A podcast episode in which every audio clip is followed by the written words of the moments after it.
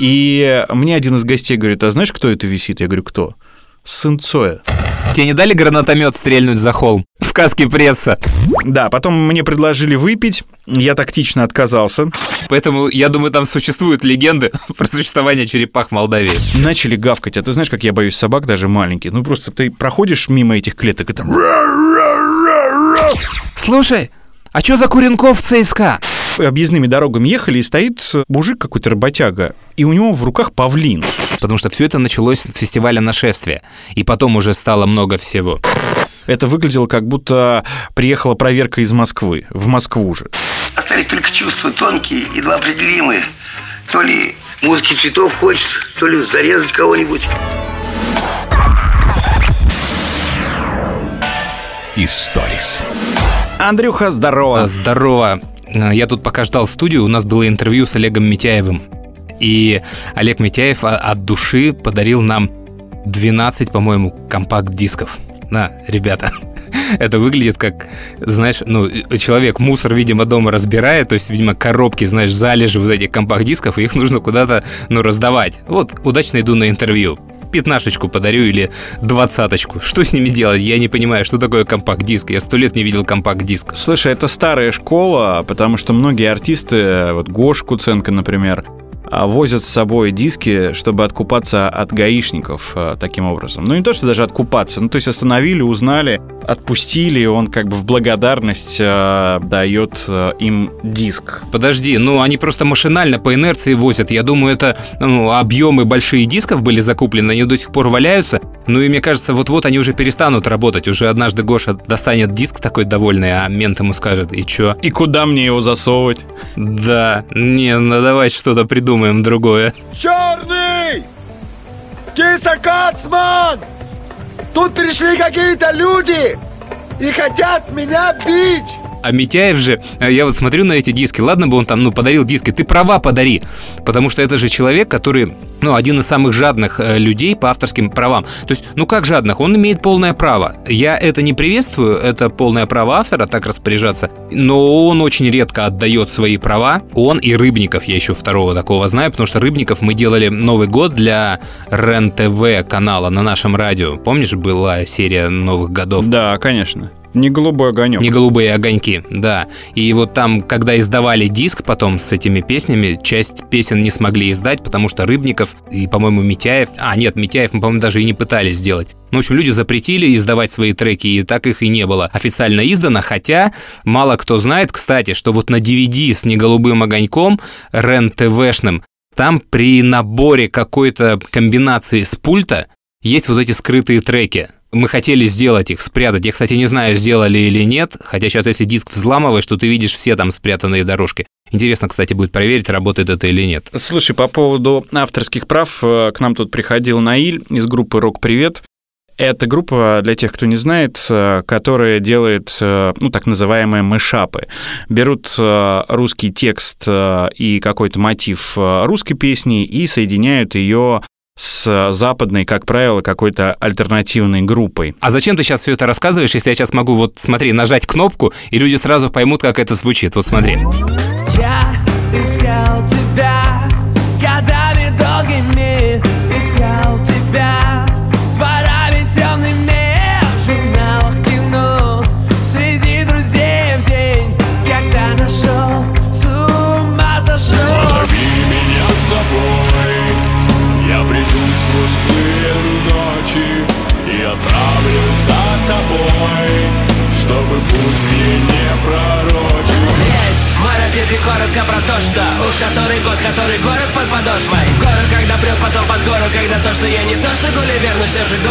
город под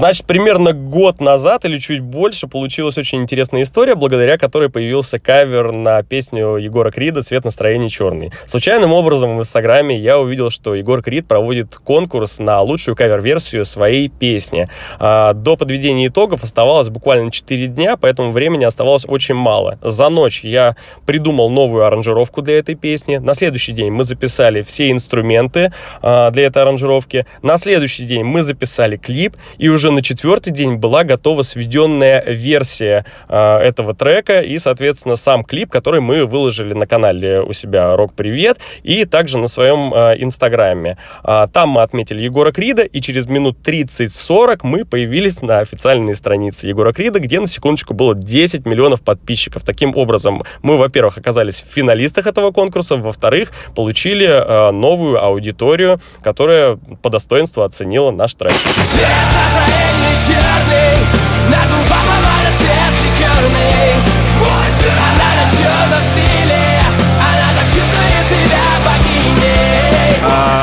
мне больше всего нравится у них песня Linkin Park Ялта. и Ялта Парус, да. Да, это главный номер, безусловно.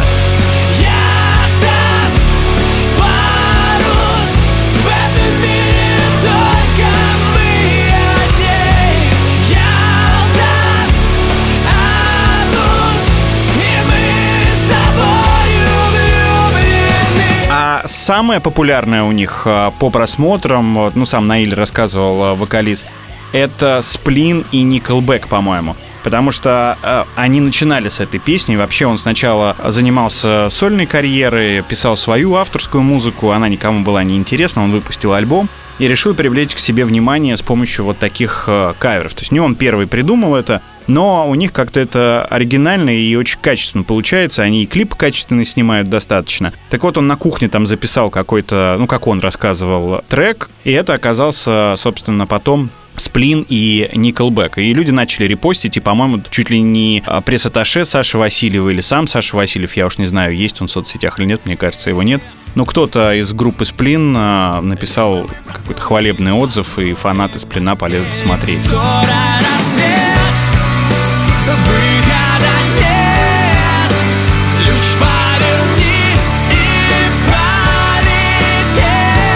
А, Ну, вообще, группа такая э, очень крутая, собирающая, ну, большие клубы. У них скоро будет концерт, поэтому он, собственно, и приходил и рассказывал.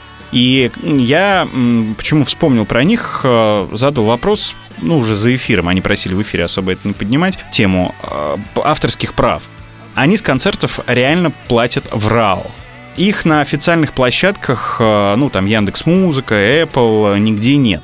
Они пытаются сейчас, э, у них 70 треков, по-моему, они их выпусками называют. Знаешь, каждый трек это выпуск. Пытаются где-то очистить права, и где-то у них даже вроде получается сейчас, но на большинство треков, конечно же, они ничего не очистят.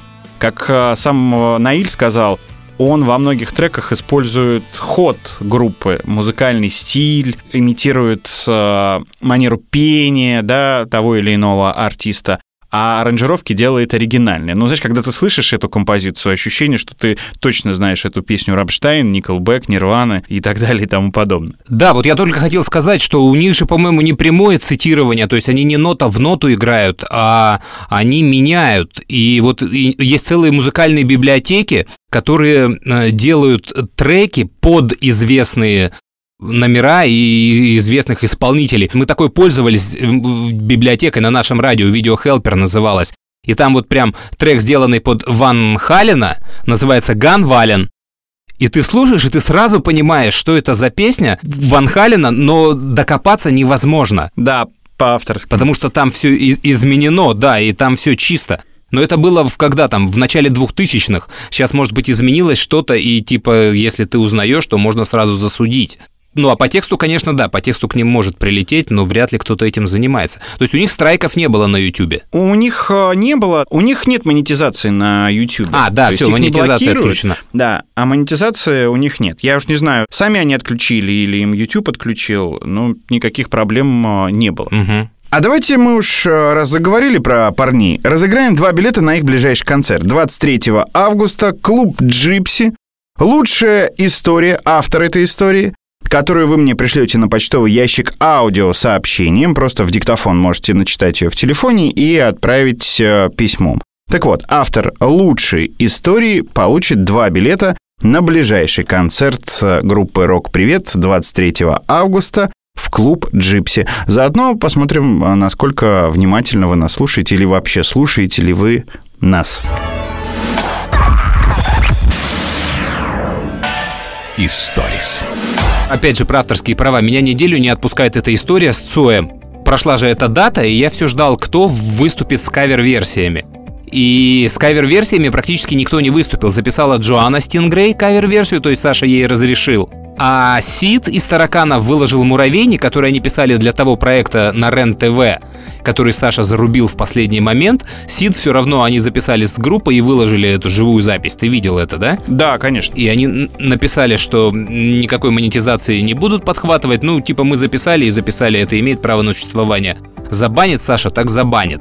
И я так понимаю, что он не забанил. Но вообще вот эта вот странная история, она меня много лет преследует, потому что мы работаем с этим материалом, когда мы делаем аудиокниги каких-то известных писателей. Очень сложно пролезть через их наследников, которые обладают правами на эти произведения. И вот тут прямо такой диссонанс.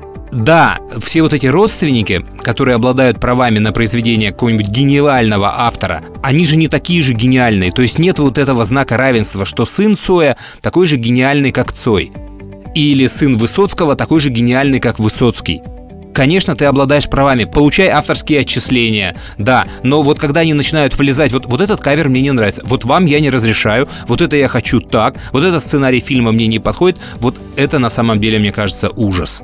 Ты же помнишь кинопробы мы делали на нашем радио, да? Да, конечно. Ты знаешь, там каждый трек заверяла Марьяна Цой.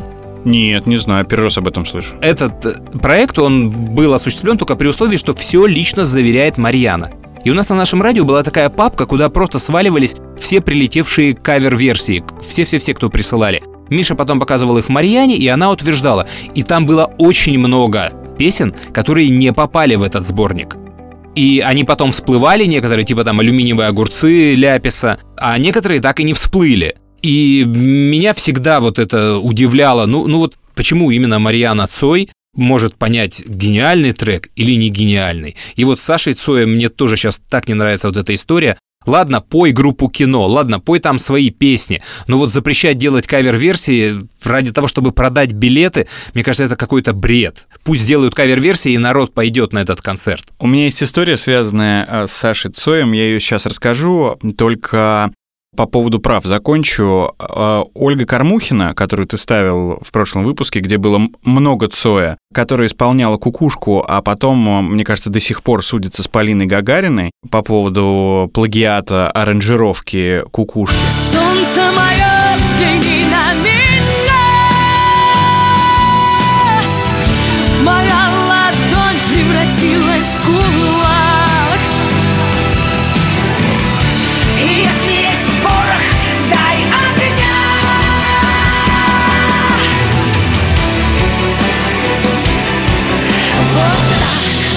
Она как раз тоже вот приходила по этому поводу и рассказывала, что у них э, сохранились все материалы, как писалась эта аранжировка, что они обратились в суд, и суд доказал, Мгм. что Полина Гагарина у них украла эту аранжировку. И она говорила следующее, что они сейчас ждут закон, он то ли принят уже, но это было где-то полгода назад она приходила к нам, то ли его вот-вот должны принять, что если ты переделываешь произведение автора, да, но при этом меняешь аранжировку, то это э, как отдельное произведение уже регистрируется.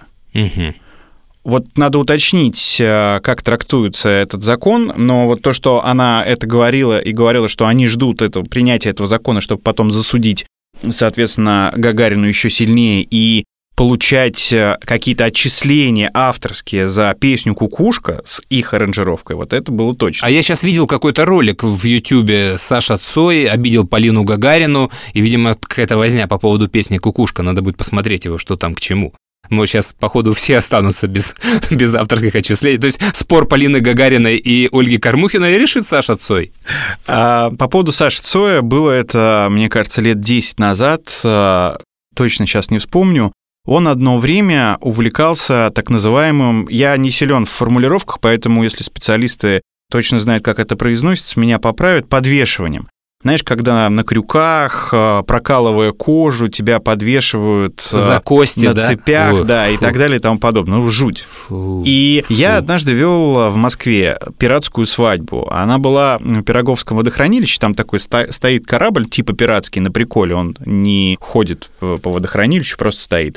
И там ресторан. Слушай, я подумал пиратскую, ну, авторские права, то есть о чем мы с тобой сейчас говорим, типа пират, пираты праздновали. Нет, просто ребята решили сделать тематическую свадьбу, вот делали ее на этом корабле. Я ее вел, и в какой-то момент там была церемония. Они были все в разных нарядах э, пиратских, и церемония, ну, такая выездная регистрация, так называемая, неофициальная, ну, тоже вот стилизованная под пиратскую. Ее вел другой человек. А я просто стоял со стороны и наблюдал. И вот э, после того, как он их объявил мужем и женой, и они обменялись кольцами, я имею в виду, они это молодые, Ага. а, началось представление, некое шоу. И люди начали появляться вот подвешенными на этих крюках за кожу. А при том, что, э, как потом мне объяснили, у них как-то сначала спускают кровь э, вот из тех мест, куда будут э, засовывать тебе эти крюки. Ну, в общем, жуть.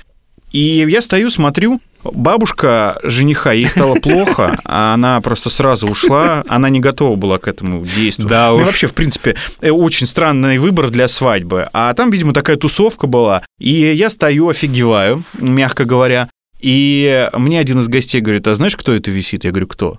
Сын Цоя. Я сначала подумал, что меня разыгрывают. э, Я когда-то читал, да, что он занимается вот этим подвешиванием, потому что я его в лицо никогда не знал, но я видел э, какие-то фотографии, там татуировки, что ли, я запомнил, неважно. В общем, это действительно оказался сын Цоя. Вот он в компании этих людей, они, видимо, работали на корпоративных мероприятиях, я не знаю, часто их приглашали или нет, но, судя по всему, есть определенная аудитория, которая любит вот это все. И они вот э, показывали это представление. Вот я тогда, я, я не познакомился с ним, но тогда впервые увидел Сашу Цоя. Не знаю, занимается он этим сейчас или нет, я думаю, у него уже все-таки другие какие-то интересы, он этим переболел. Но тогда было очень много возмущенных людей, что как так сын такого гениального человека занимается вот такой фигней. А я сейчас подумал, э, что так вот какое сопровождение песен э, визуальное ждет нас на ближайших концертах группы «Кино», о котором они пока молчат, но активно его рекламируют, что, ох, ребята, вас ждет такое за кадром, не дай бог такое увидеть. Надеюсь, что нет. Это очень на любителя зрелищ. Вот кто не понимает, о чем идет речь, просто наберите подвешивание. Ну, там надо, наверное, еще какие-то дополнительные в поисковике э, слова вводить, э, но там вот вылезут обязательно фотографии вот этих людей, которые за кожу себя подвешивают. А нас не посадят в тюрьму, Игорь, сейчас за пропаганду? Чего? Аж чего мы пропагандируем? Не знаю, я просто там подвешивание может быть разное. То есть, когда люди пирсинг себе делают там во всех местах, их никто не сажает в тюрьму. Я помню, у меня была видеокассета или DVD-диск, по-моему, видеокассета. Называлась она «Шокирующая Азия». Конечно, И вот там конечно. показывали, как разные племена прокалывают Конечно. себе там копьями щеки, ноздри и вообще все тело. А я недавно про Александра Цоя вспоминал. Ты у себя пост сделал в инсте про три сериала, которые тебя зацепили в последнее время. У тебя там была Фауда, Брасикс, да, и, к моему удивлению, у тебя там была эта детская ерунда Академия Амбрелла. Да-да-да. Академия Амбрелла это, вот эти вот шесть супергероев, которых играет Рома Зверь, не до Рома Зверь, э, какая-то африканская елка, Сергей Горобченко и Александр Цой. Вот кого там Александр Цой играет? Угадаешь? А, этого парня, который мертвых видел и мог с ними разговаривать и общаться. Да, Клауса. Клаус, да, точно, да. вот я, Клаус. я ничего не могу с собой сделать. То есть я за него зацепился, Александр Цой, а потом уже стал других искать. То есть Горобченко, Зверь, там это все за уши притянуто. То есть этого с ножами чувака его вполне мог играть в Валерии, этот, день рождения буржуя, забыл, как фамилия у него. Ну, в общем, ну вот Александр Цой, он стопроцентный и железный, согласен? Согласен. Ты сейчас мне сказал, э, и хорошо, что ты сказал после того, как я посмотрел сериал. А так бы я видел э, постоянно Александра Цоя в роли, и это меня бы отвлекало. Ну, мне кажется, там еще будет миллион сезонов, что бы эту схему не использовать. Прыгнули во времени и э, 10 дней на то, чтобы избежать апокалипсис. Я второй сезон не смотрел, но понимаю, что он примерно такой же. Слушай, я случайно на него попал, у нашей коллеги бывшей Ани увидел пост, э, и когда листал Netflix, э, решил посмотреть, э, ну, знаешь, без каких-то прям сильных восторгов. Но я с удовольствием посмотрел все сезоны, у меня было очень много вопросов к их суперспособностям, которая, ну, есть у главных героев. Где все решает путешествие во времени. Историс. Я к разговору об образах и актерах, которые на кого-то похожи, сейчас испытал вот похожие чувства, потому что посмотрел сериал «Шпион» с Сашей Бароном Коэном, Ага. если я правильно произношу его имя и фамилию. Да. Это сериал, основанный на реальных событиях э, про израильского шпиона. Я вам рекомендую посмотреть его, но если вы не знаете оригинальную историю, потому что он снят, ну, собственно, по... Как это называется-то? По, По реальным событиям. по реальным событиям. Вот, да, из головы вылетел. По реальным событиям снят. Так вот, если вы знаете, а я знал эту историю про этого шпиона, мне не так было интересно смотреть, э, потому что я знал, чем закончится вся эта история. Но если вы не знаете или просто хотите посмотреть хороший сериал про шпионов, то вот можно. И вот э, Саша Барон Коэн в этом сериале мне напоминает, ну просто, мне кажется, он один в один выглядит как Фредди Меркури Я так и знал, что ты это скажешь. усы, лицо. И я вот э, смотрел, это короткометражный сериал, там всего один сезон. И я смотрел весь сериал с ощущением, что главного героя, собственно, этого шпиона, играет Фредди Меркури. И никак не мог от этого отделаться. Да, я, я тоже, когда первый раз Барона Коэна увидел, я тоже об этом подумал. Потом он был же главным кандидатом на роль Фредди в «Богемской рапсодии», но его сняли, потому что он хотел жестить, а Брайан Мэй и ребята, они хотели сделать, ну, то, что получилось, вот эту прилизанную фигню. Конечно, да, он, он абсолютный Фредди Меркури. И, а я, кстати, фильм однажды в жизни озвучивал с Сашей Барон Коэном. Для канала ТНТ Миша получил предложение озвучить, по-моему, Али Джи уделывает Америку. Почему-то Миша там как-то впарил, что он это очень круто сделает. А у него это как раз когда нас уволили с нашего радио. Там не было ни студии у нас, ничего. Я даже не помню, где мы записывали этот перевод. По-моему, прям где-то у Миши дома стояли эти микрофоны. И мы разделили между собой роли, и я озвучил, по-моему, даже каких-то несколько ролей. Не самого Али Джи, а какие-то там второстепенные роли. И я попробую найти эти куски и срезать. У меня где-то есть компакт-диск. Да ладно, а в Ютьюбе есть или это только для телека делалось? А я не знаю, как это потом распространяется. Мы сделали для канала ТНТ. Мы тогда озвучили «Кошмар перед Рождеством», и потом следующим вот был вот этот Али Джи для ТНТ. А я потом не знаю, вообще показывал ли кто-то еще этот фильм, как он лежит на торрентах. Надо посмотреть. Но у меня точно есть компакт-диск изданный. Вы не можете строить свою программу только на спасении центра. Он почти не используется, при этом на него уходит много денег. Я думаю, будет круто снизить инфляцию и также инвестировать деньги в здравоохранение. Здрав... рав- А, а, здравоохранение. Вы читаете с моего листа. Нифига подобного, чувак, это ты у меня слезал. Это моя мысля. Вы хотите превратить ваш Стейнс в какой-то экономический оазис. Оазис? Да кто его сейчас слушает, чувак? Сейчас все на хип-хопе сидят. Мне кажется, что Стейнс заслуживает нечто большего. Вы превратили дебаты в фарс. Ты отсосал у лошади. Слушай, по поводу озвучки это отдельная тема. Возможно, это, конечно, наша профессиональная деформация, но так как мы по работе достаточно часто сталкиваемся с актерами, которые работают в том числе не только на радио, но и актерами дубляжа в кино, ты, когда приходишь в кинотеатр или включаешь новый фильм а, там на телеке и слышишь знакомый голос, а практически всех актеров, ну, за исключением, может быть, каких-то молодых сейчас мы знаем, у тебя встает перед глазами вот этот человек, не герой, которого он озвучивает, а этот человек, потому что ты вот два часа назад с ним только расстался, записывали какую-то очередную программу или еще что-то, шутили над чем-то, и все, он весь фильм тебя преследует, ты не можешь отделаться от его этого голоса. Вот у меня э, бывает так очень часто, и я прям обламываюсь э, часто в фильмах, э, когда вот кто-то из знакомых их дублирует. Вот просто стараешься выключиться, да, вот ну как-то привыкнуть, еще что-то отвлечься, но все равно главный герой фильма, ты воспринимаешь его через вот э, призму человека, которого знаешь лично и который озвучивает этого главного. Да, вот ты аб- абсолютно правильно говоришь, я тоже выхватываю вот эти знакомые голоса, знакомых людей, а сейчас же вообще есть ужасные вот эти видео в Ютубе. Русский голос Аль Пачино. И просто тебе показывают этого человека, который озвучивает. Они же, как правило, один человек озвучивает всегда э, этого героя. У нас сейчас так сложилось. За кем-то Аль Пачино закреплен, за кем-то Шварценеггер, за кем-то Брюс Уиллис, за Буруновым там Леонардо Ди Каприо и так далее. Я Ди Каприо все не воспринимаю с тех пор, как я знаю, вот что Бурунов его озвучивает. Ну это, ну это невозможно. Ну как вот это сопоставить? Ты каких грибов обожрался, Да нет, ну придурок? говорили что-то, ну Измайлов, что ты начинаешь? Ну что, ну что, я все это слушать что ли буду? Я с ума Ты в сойду? кино вообще ходишь? Да нахрен мне туда ходить в кино, в это ваше сраное, чтобы вы меня в жизни учили, ты про жопы российские шутки ваши эти. Меня посадят, я ну загасил-то нормально. Посадят и в первый же день меня там продырявят, потому что я красивый, сука! Доктор Шульц, в Гринвилле вы мне заявили, что за правильного нигера готовы заплатить сумму, которую многие бы посчитали невероятной. Учитывая то, что вы проехали много миль, потратили много усилий и наговорили так много лжи, чтобы заполучить вот эту прелестную леди, выходит, что Брунхильда и есть ваш правильный нигер.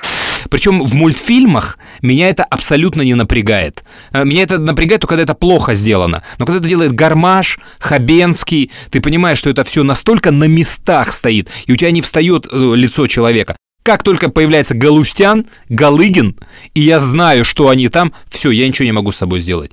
Камолов, Шелест, это вот с них началось. Пушной. Все, да, да, все, Цикало, я, я вот это вот не могу все прям до дрожи. Ну, видимо, это действительно у нас профессиональная какая-то история, вряд ли она еще у кого-то есть. А самое главное, вот люди, которые не видели человека, но слышали его голос, они же себе рисуют этого человека, да, представляют. И чаще всего это все-таки представление какого-то, ну, если красивый голос, то красивого человека. И Ну, подожди, это ты уже говоришь про диджеев скорее, потому что, ну, вряд ли кто-то себе думает, ну, когда смотрит фильм или кино, а какой этот человек на самом деле с голосом. А про диджеев, наверное, да. Ну, у радиоведущих, да, так как э, я, собственно, уже 17 лет работаю на радио, и когда вот только приходил, а тогда еще были пейджеры, тогда еще не так э, сильно э, были развиты сайты, соцсетей вообще не было, и ведущих никто не видел. И э, я помню, э, что когда появились сайты, соцсети, я уже работал в Шизгары шоу, то есть Оля Максимова, Коля Маклауд, и я нам так часто писали люди, ребят, я вообще себе вас представлял всех по-другому. Ну, то есть совсем не такими, какие вы есть. И, э, ну, чаще всего люди разочаровывались в внешности, которую увидели, да, потому что у них был некий образ, э, который с ними каждое утро ехал в машине, там, в электричке, э, я не знаю, где еще. И я даже одно время предлагал сделать такую рекламную кампанию. Нужно было придумать, а я уже тогда был креативным директором, но вел еще при этом утреннее шоу, э, рекламную кампанию наружную. На билбордах опубликовать нашу фотографию я Вова, он же Коля Маклауд и Оля, но при этом не использовать никакой фотошоп, никакую обработку фотографии и написать «их лучше слушать» или там «нас лучше слушать», чем на них смотреть. Или просто там «нас лучше слушать». Я даже знаю, кто не согласился. Ну, а, да, первая Оля отказалась, потом Вова тоже начал э, противиться. Я, по-моему, единственный, может быть, потому что я придумал эту идею. Но мне казалось она смешной, потому что, ну, действительно, часто ты воспринимаешь совсем по-другому человека. Слушай, ну Вову без обработки это страшная история. Это действительно не каждый вы- выдержит. Да ладно, он сейчас прекрасно выглядит, и тогда прекрасно выглядит. Не сейчас. Я на, на, на тот момент в лучших кондициях Вовы вряд ли это стоило снимать. Не знаю, ну, может быть, я считаю и Оля, и Вова отлично, органично а, ну, выглядели как и выглядят как живые люди, а не вот эти куклы, которых сейчас в Инстаграме э, просто пруд пруди, да. Меня, наоборот, это подкупало, и я хотел показать э, то, что мы вот такие же обычные, как и все наши слушатели. И у меня вот все 17 лет, что я работаю на радио, и сейчас вот когда я там выступаю на каких-то конференциях радийных или там перед э, нашими партнерами, я всегда одну и ту же фишку говорю, но я искренне так считаю, что успех всех шоу, в которых э, я работал, из которых начинал, ну, например, Шизгар шоу, был в том, что мы были такими же, э, собственно, людьми в эфире, как и в жизни. Иногда где-то косноязычные, иногда не выспавшиеся, раздражительные, а не как вот многие ведущие на популярных радиостанциях, попсовых, да, которые неискренне выдавливают из себя вот эту бодрость. Привет, привет, привет, это Макс, вы слушаете радио такое-то, а, настроение хорошее, погодочка отличная и так далее и тому подобное. Ну не говорят так люди в жизни. Нет, а многим это нравится, да, и это же все радийные клише, да, в радиошколах, там, в, э, на радиоконференциях международных раньше так и учили. И говорили о том, как э, нужно ставить голос, как нужно себя подавать в эфире. А мы были такие э, свои в доску. И мне кажется, в этом был успех нашего шоу. Поэтому я считаю искренне, что э- эта рекламная кампания, а, она бы сработала, потому что люди бы поняли уровень нашей самоиронии, и они бы, мне кажется, оценили. Ну, смелый ход, да, не знаю. Я тебе просто могу сказать, что еще до того, как ты пришел на наше радио, то есть когда наше радио выстрелило и было на хайпе, там 99-й, 2000 год, было очень много предложений сдел- сделать какой-то видеопроект. То есть к нам Первый канал не ломился прям, потому что Эрнст все про нас знал. А вот ТВ-6 канал, например, звонил, и они даже записывали и делали какие-то ролики. Но, конечно, когда они увидели Олю и Колю, и не только они, а многие люди все говорят, а, не, ну это как-то э, в видеоварианте не пойдет. И там делали какие-то такие штуки для этого диск-канал, или как он назывался, не помню, по утрам шел, э, и там Оля и Коля прогоняли пургу, а художник э, руку, то есть в кадре была ручка и, и рука, и лист бумаги, и художник рисовал такой комикс, который они в пурге описывают. И еще тоже какая-то закадровая история была, но снимать их так и не захотели. Не знаю, как сейчас у вас. Заканчивая тему голосов, э, сейчас, конечно, после того, как э, появились соцсети, сайты, и любой желающий, кто хочет, может зайти и сравнить, да, как выглядит э, тот или иной радиоведущий, там, любимый или нелюбимый голос, э, тем не менее. И тебя сейчас, э, ну, раньше сложно было представить, чтобы радиоведущего узнавали на улице. Но тебя сейчас узнают на улице достаточно часто, и в общественном транспорте, в электричке меня постоянно узнают, где-то в торговых центрах. Э, Это приятно, я не скрою, правда, приятно. Я не обламываюсь э, там сфотографироваться, дать автограф, э, хотя себя вот, ну, прям звездой не считаю. В этом плане у меня пока еще все нормально с звездной болезнью и ощущением себя в этом мире. Но вчера была смешная история. А, Я иду по улице в маске. Я вышел из метро и не снял маску, и иду по улице, как-то забылся. И ко мне подходит человек э, и обращается ко мне, Игорь Сергеевич, можно с вами сфотографироваться? Я удивляюсь, как он меня узнал, и спрашиваю, да, конечно, без проблем, а как вы меня узнали? Он говорит, а у вас э, на дождевике на спине фамилия написана Паньков. А был дождь, а я с собой взял дождевик, который э, мы берем на нашествие. Нам когда-то сделали, знаешь, такие фирменные дождевики. И на спине написана фамилия ведущего у всех. Я его с собой взял на всякий случай. Мне вчера нужно было там по городу передвигаться. Думаю, ну пойдет дождь, и как раз я вышел. Дождь, э, я накинул этот дождевик и забыл, естественно, что на спине у меня написано Паньков. А я обрадовался. Хотел уже, знаешь, в нашем подкасте рассказать историю о том, какой я звездный. В эфире хотел рассказать историю, что, мол, меня даже в маске узнают. Но не тут-то было. А это о, хорошо, что ты вспомнил. Меня, э, поскольку я человек такой, ну, закадровый был, меня, в принципе, никогда не узнавали, но я точно помню, когда меня узнали самый первый раз в моей жизни. Это было смешно. Это был какой-то концерт в Горбухе. Я тогда часто ходил и сидел э, на балконе в билетаже. Спокойно смотрел концерт. И мне в какой-то момент подарили футболку Барселоны, не будем вспоминать про 8-2, где на спине была написана моя фамилия Куренков и номер какой-то там, десятый, по-моему, стоял. Это еще до Месси было. И я, значит, сижу на этом концерте, и, а поскольку, ну, громко, я слышу сзади за спиной два каких-то пацана разговаривают. Поскольку концерт и громко все, они перекрикивают э, э, эту музыку, и я поэтому тоже слышу. Один другому говорит, слушай, а что за Куренков в ЦСКА? А потому что цвета, ну, в темноте, тем более, немножко похожи на цейсковские. Второй говорит, не знаю, не помню, нет такого. Что-то фамилия какая-то знакомая. И тут один из этих друзей догадывается и произносит фразу, после которой я понимаю, что ко мне пришла слава. А, я вспомнил. У Козырева в чартовой дюжине уебан такой есть. Барт Симпсон Куренков. Что-то там в дюжине делает. И тут я понял, что ко мне пришла слава.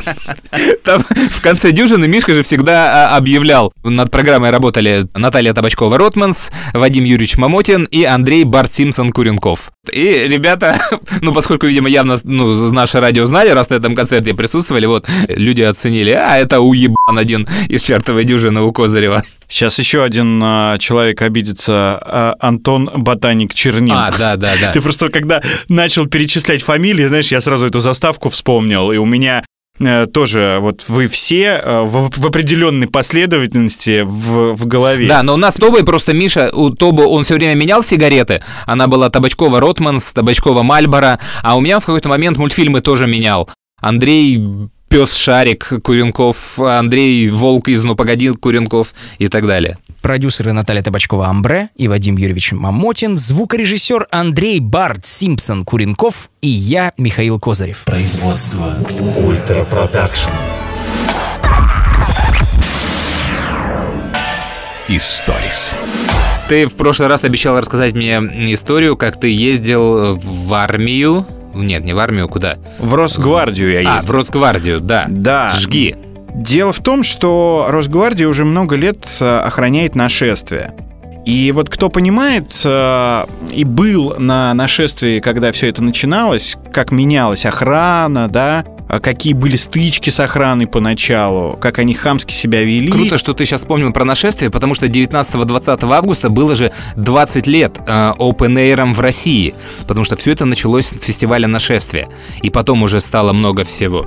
Так вот, э, и э, Росгвардия последние годы охраняет э, нашествие, плюс еще там есть э, частная охранная организация. Но тем не менее сейчас, мне кажется, да, и судя по отзыву, по большинству отзывов, охрана практически идеальная. Вежливая, никуда не лезут, корректно разговаривают, помогают, если вдруг что-то нужно.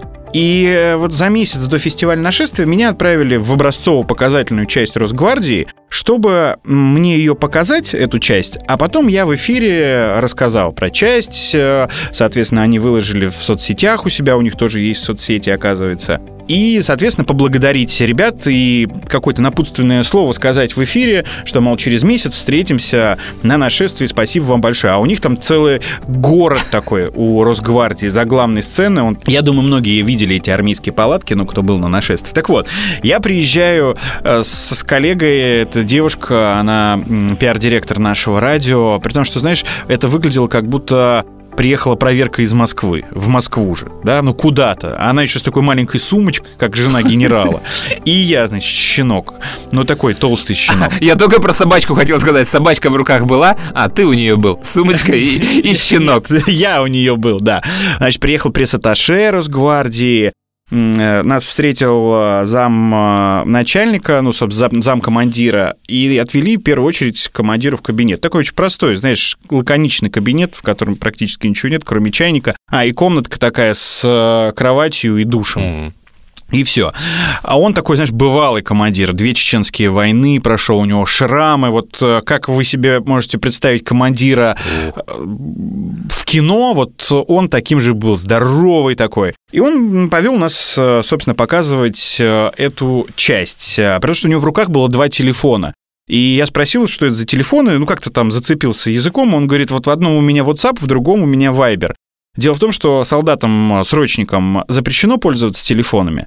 Поэтому э, тут группы матерей и отцов. Ну, то есть родительские группы чаты. Подожди, родительский чат, как в школе? Да, я тоже был удивлен. Я не знаю, это сейчас э, во всех частях, в некоторых частях, или вообще это все было показухой. Но выглядело это все убедительно. Он не стал мне показывать, э, собственно, текст переписки э, и что они там обсуждают. Я просто спросил, он говорит, ну, обычные вопросы, как там мой сын, не болеет ли, там, когда родительский день, когда можно приехать. Э, И он действительно сам, ну, как он сказал, сам, я думаю, может, его помощник, сам отвечает, переписывается, ему можно задать в, там, в режиме реального времени любой вопрос. Офигеть. Потом нас повели в столовую, там две столовые, одна солдатская, другая офицерская. Я не видел, что едят солдаты, но офицеры э, едят э, достаточно вкусно, потому что мне понравилось. Э, Единственное, что я не понял, что я ем.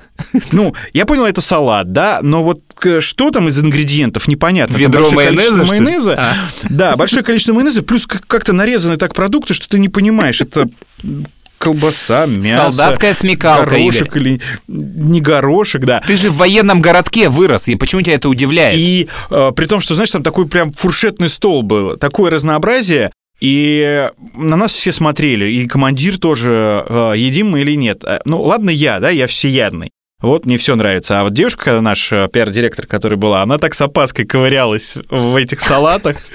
И так немножко поклевало, и все еще так, «Да что вы не едите, Екатерина, но это же вкусно, пожалуйста, набирайте сил». Обижаете, Сейчас- обижаете. Да, потом мне предложили выпить, я тактично отказался перед экскурсией. И мы пошли. Э, Сначала нас э, отвели на плац. Э, Росгвардия, вот, ну, конкретно эта часть, вот точно я знаю, занимается в том числе охраной метрополитена. И как раз было время, когда отправляли очередную группу, э, ну, развозили по разным станциям метро, видимо, там автобусы, было построение. И меня вывели, собственно, на плац и попросили обратиться с какими-то напутственными словами к э, военнослужащим. Я, во-первых, растерялся. Я всю жизнь, как ты правильно сказал, прожил в военном городке. Я видел это просто со стороны, как пацан, который прибегал на плац, где был развод э, или какое-то там мероприятие официальное, стояли офицеры, солдаты, к ним обращался командир или какое-то другое руководство части. И я это видел вот со стороны. А тут меня поставили, человек, который не служил в армии, хоть и поступавший в военный университет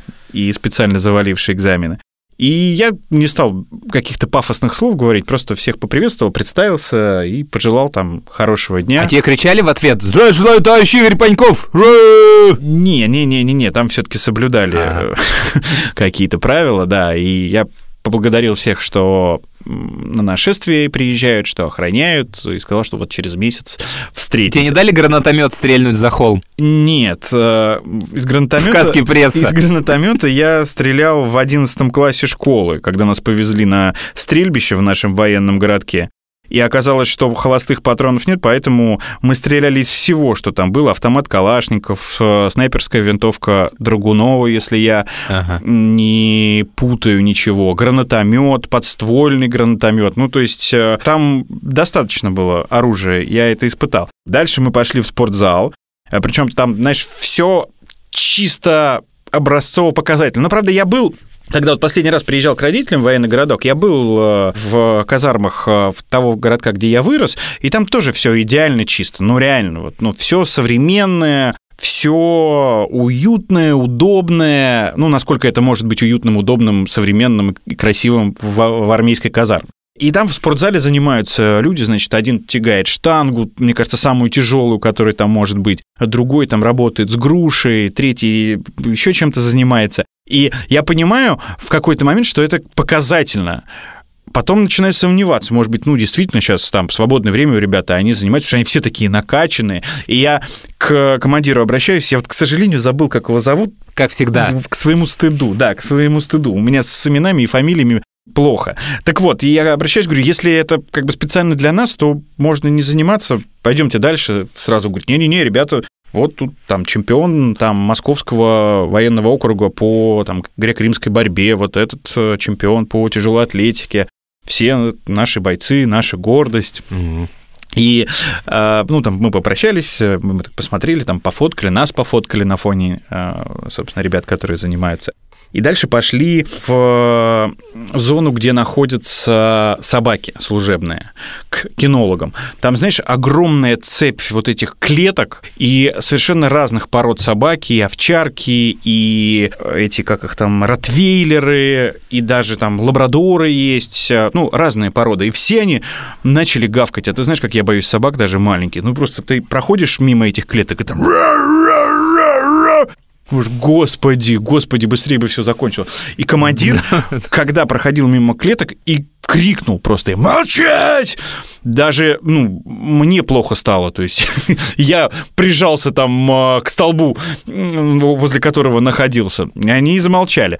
Дальше вывели одну собаку, овчарку служебную. Там такой небольшой полигончик, э, на котором они, видимо, обучают собак, э, там, ну, перепрыгнуть через забор, там, лесенка и так далее и тому подобное. И вот она делает упражнения разные и подходит к самой большой горке, которую она должна перепрыгнуть. Такая преграда большая, и она раз прыгает, не может перепрыгнуть, два прыгает, не может перепрыгнуть, три не может перепрыгнуть. Ой, и солдатик, блин. который э, ее, собственно, наставник, да, который с ней Ага. работает, он просто, мне кажется, готов был сквозь землю провалиться. На него так Да. посмотрел командир.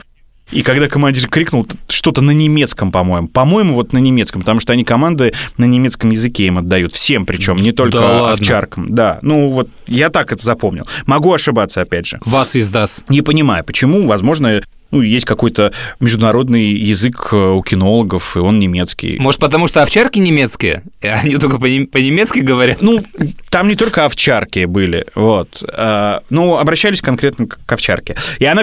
И она Шпицы, вот эти все баллонки. и она перепрыгнула вот этот э, забор, эту преграду. От страха. Ну, в общем, э, такое незабываемое впечатление, при том, что потом мы на нашествии встречались с этим командиром, он меня постоянно приглашал к себе в палатку, а я не мог. Ну, мы на сцене, там, то одно, то другое, и так времени нет. И Они предлагали и кашей там солдатской полевой кухней накормить. Знаешь, кстати, я забыл, что рассказать тебе. Нас заводили в, типа, гарнизонный дом офицеров, такой ДК, где есть там все оборудование концертное, к ним приезжают там Скляр, Галанин, вот наши артисты, они любят русский рок, ну или их заставляют любить русский рок, или руководство любит русский рок, я не знаю почему, или потому что на нашествии работают, э, они с ними познакомились и там выступают для, соответственно, личного состава части. И там есть такой музей, экспонаты которого это оружие, которое использовали на демонстрациях э, против Росгвардии. Ну, не оружие, а, наверное, все, чем их били. С- ну, все, чем били, в- да, все, да, э, что в них бросали. Ну, понимаешь, там такая вот штуковина на булаву похожая, сделана самодельно из каких-то сплавов металлов с шипами такими, ну, на мой взгляд, если такая э, штуковина прилетит тебе в голову, и, ну, в каске не знаю, там, наверное, все-таки она спасет эта каска, а вот так, ну, не поздоровится. А чем доказывают? Э, Что это действительно было? Ничем. Там просто вот э, такие витрины вдоль стен, ну, как в музее, в общем, в обычный классический музей себе представляешь, вот в разные угла комнаты есть экспонаты. И там подписано, там, 2000 такой-то год, э, демонстрация на Сахарова. И вот, соответственно, Мгм. этот экспонат лежит. И там была книга с пожеланиями, ну, и с автографами известных людей, там, Розенбаум, там, еще кто-то, еще кто-то.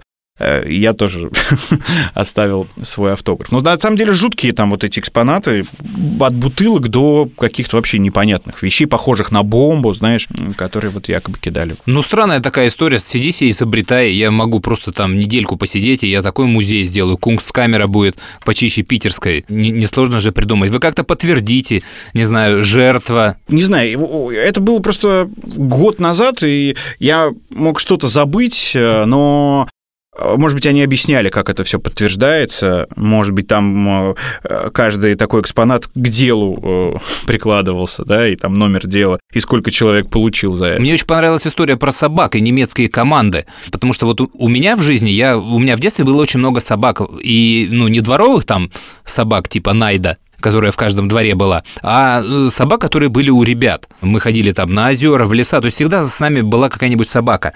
И вот одна из лучших собак была у моего друга Васьки, он, кстати, нас слушает, и я в жизни очень мало видел настолько натренированных собак, и одновременно с этим я понимал, почему у меня такой собаки никогда не будет, хотя тоже очень в детстве хотелось собаку. И это я сейчас пытаюсь своим детям объяснить. То есть я видел, сколько Ваське стоило воспитание этой собаки, сколько он ей занимался. То есть он просто пропал из двора.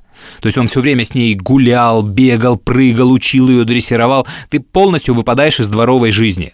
И я понимал, что у меня никогда не будет столько времени для занятия с собакой. А не заниматься с собакой – это все равно, что издеваться над ней. И вот поэтому я сейчас своим детям объясняю, что мы не можем завести, завести собаку, потому что вы ей столько времени не выделите, и я не выделю ей столько времени.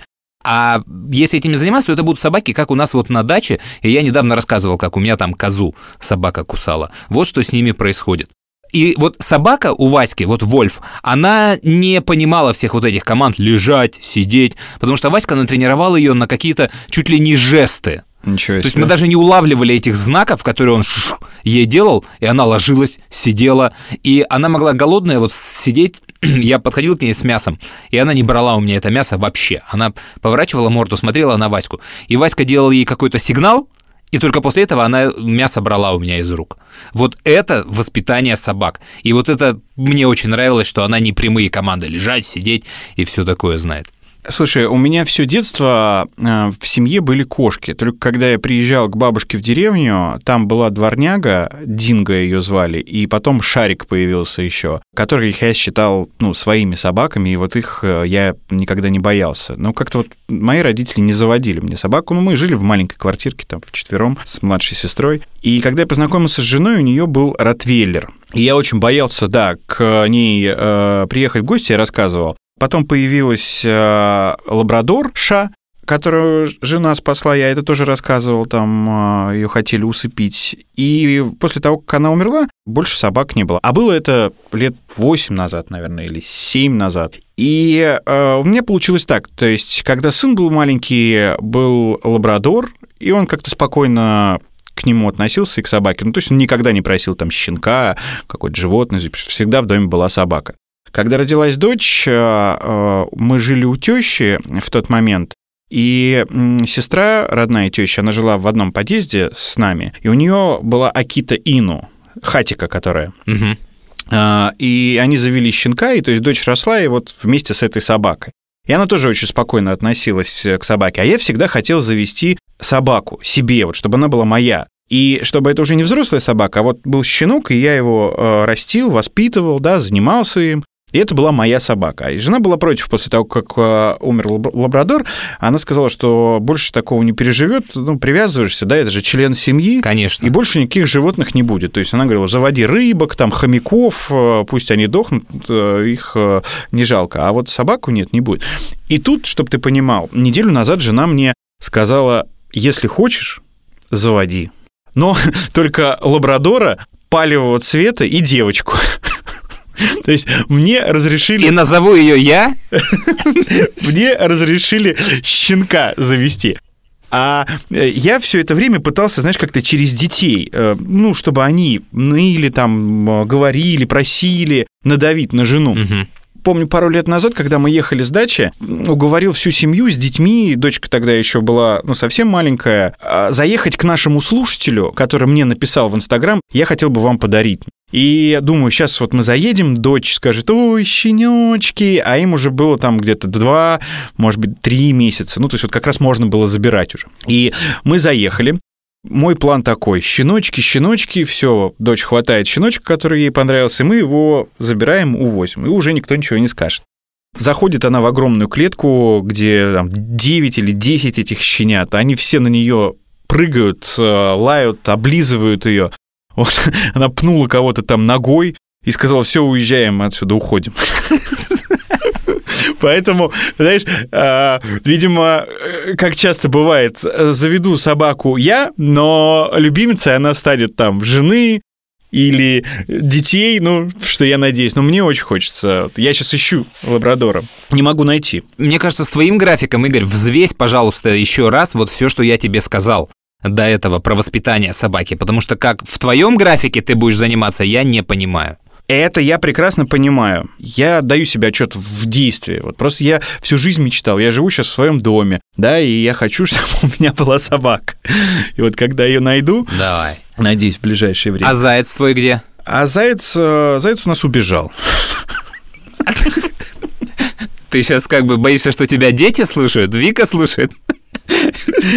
Заяц убежал сначала к теще, а потом и убежал от тещи. Вкусно убежал? Не-не-не, он убежал к э, соседке. Вот. У меня в детстве была черепаха. Я, я не знаю, где ее э, взял папа, э, и была она у меня очень недолго мы жили еще в таких домах. Мы приехали, должны были сдать пятиэтажки первые, и все вот э, эти новые специалисты из Свердловска, там, Новосибирска, Омска, они жили в таких вот частных домах у местных жителей, снимали комнаты. И э, в какой-то момент у меня там была черепаха. Я собирал какие-то листья одуванчиков, там я не помню, что она жрет. И эта черепаха каким-то образом убежала. Странно сейчас произносить, но черепаха могла убежать. И она залезла в соседний дом, э, в какой-то погреб с картошкой.